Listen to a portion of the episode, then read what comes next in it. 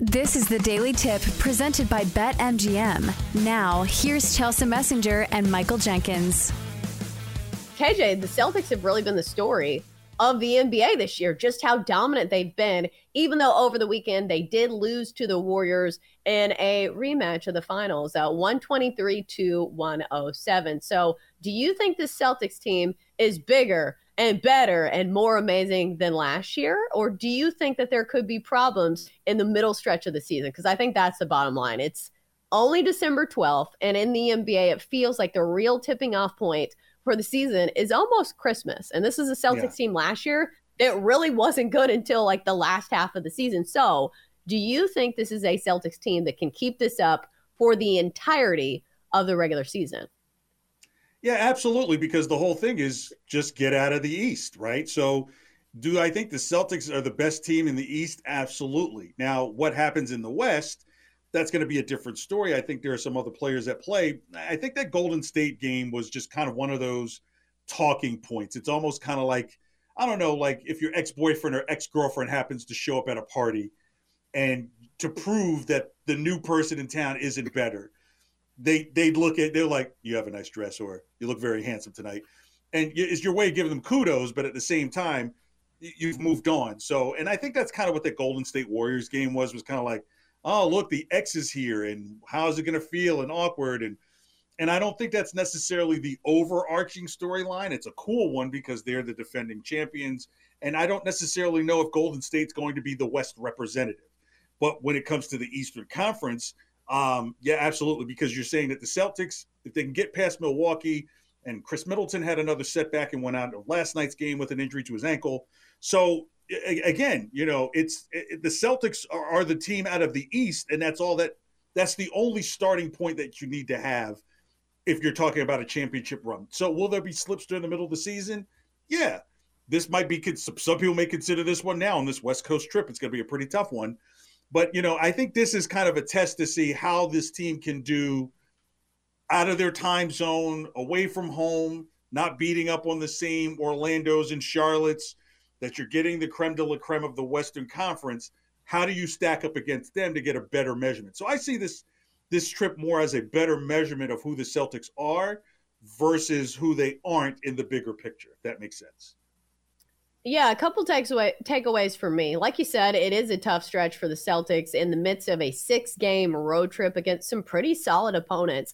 I think Saturday's game for the Warriors was bigger for Golden State than it was for the Celtics because the Celtics are having a good season. You can't say the same thing about the Warriors. Steve Kerr said it after the game. This was a good statement win for us. The Celtics didn't really need that win. Like, I think it would have right. been nice if they uh, beat the Warriors, but the Warriors played really good basketball, is something that they have not played the entirety of the season. So maybe it's the Warriors that do what the Celtics did last year and kind of come on hot down the stretch. But the question for the Celtics for me is not the regular season.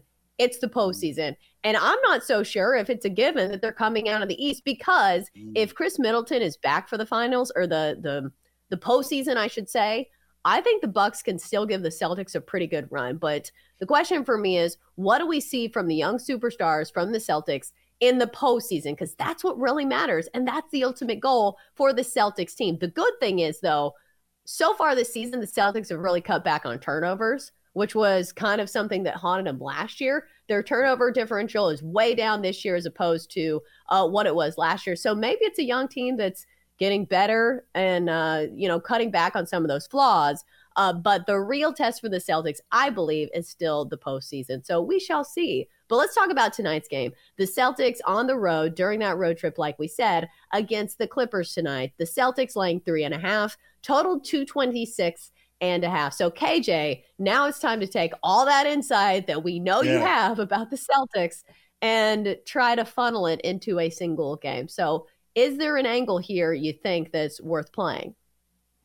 Yeah, the Clippers to cover and to win. Um, wow. My concern, yeah, here's my concern is size. You got Zubac who could just sit there and scoop rebounds left and right. You have the combination of Paul George and Kawhi Leonard in there. You've got guard play from John Wall, who stepped in for an injured Reggie Jackson. So you have different pressure points that the, the Celtics are not used to seeing. That's kind of why I think they lost to Golden State. Is Golden State has multiple pressure points that even a Draymond Green bother you rebounding and steals and starting fast break is something you're not used to defending. So when everything look, the Celtics lead the league in three pointers made. But what happens when you have an off night? You don't have Robert Williams isn't back yet. Um, it's still wait and see in terms of Al Horford, but your leading rebounder is Jayson Tatum, and number two is Jaylen Brown. So if your two leading rebounders are Tatum and Brown, and you've got a Zubac, you've got a Paul George who's a guard with size, a forward with size, you've got a Kawhi Leonard out there as well.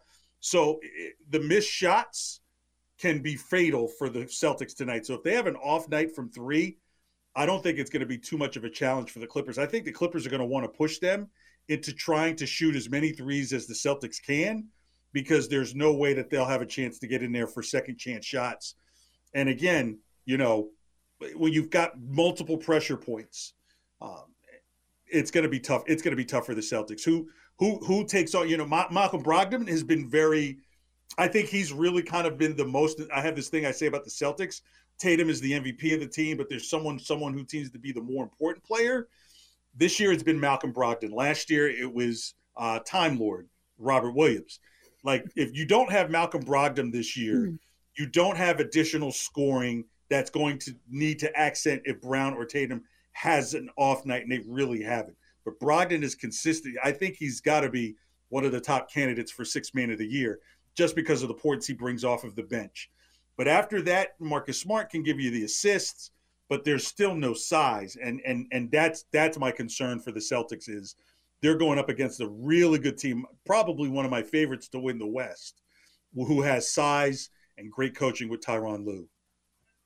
Yeah, the thing about the Clippers is they have been so frustrating to bet on just because we haven't known when Kawhi is actually playing, but it looks like Kawhi and Paul George are both expected to play in this one. Paul George coming off a game in which he dropped 36 in that win over the Wizards. And it's a meeting of two trends that are going in the opposite direction. The Celtics have hit the under in four straight games. Meanwhile, the Clippers have hit the over in four straight games. So I would imagine that Maybe I would have a slight lean towards the under just because we have a higher total in this one at 226 and a half. Uh, but the Clippers, if you look at all those overs, it's because the totals were in the teens 218, 211, 216, and 217. Uh, Boston has been playing much better defense as of late. Uh, I mean, it's still a great defensive squad. And then looking at the Clippers, uh, we know Kawhi is a great defender. We know Paul George is pretty solid on the defensive uh, end as well. So quickly before we move move on, KJ, over or under for you, Celtics Clippers?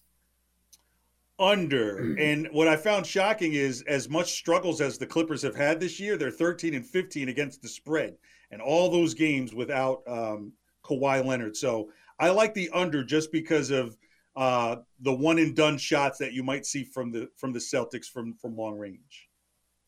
All right, let's go on to the Nets and the Wizards. The Nets laying five and a half here, total 228 and a hook. So KJ, uh, the Nets uh, usually are a tough team to bet on because they're one of those teams that are a little feast or famine.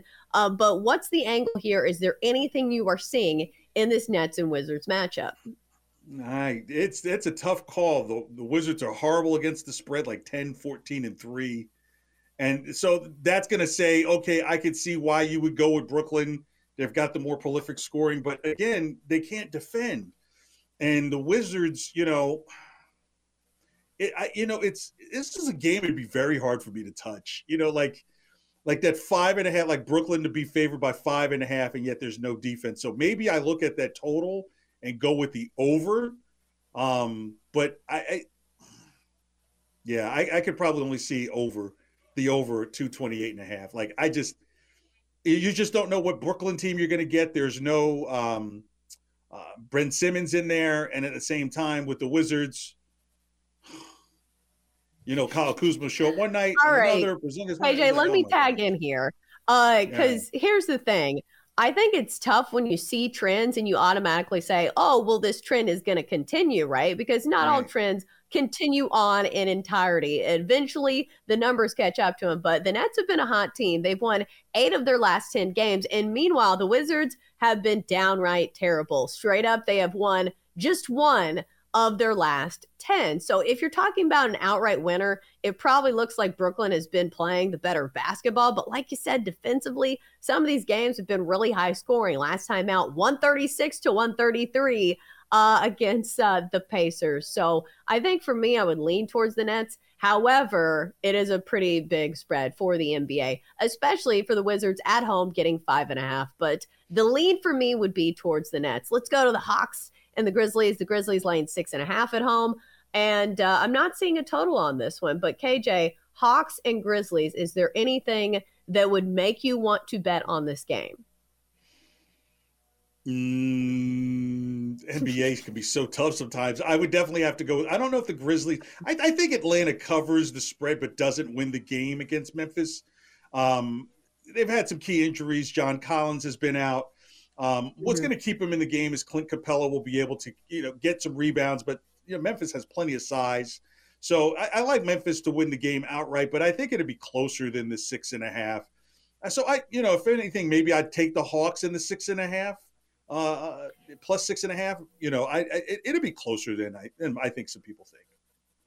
Yeah, it's a high number, but if there's ever a time to play the Grizzlies, it's when they're at home. Against the spread mm-hmm. at home this year, the Grizzlies are 9 3 and 1, and that's compared to on the road where they're just 3 9 and 1. So the, yeah. the Grizzlies have been much better at home, and they've been on a tear lately. 4 0 and 1 against the spread in their last five games. So maybe the Grizz are the play.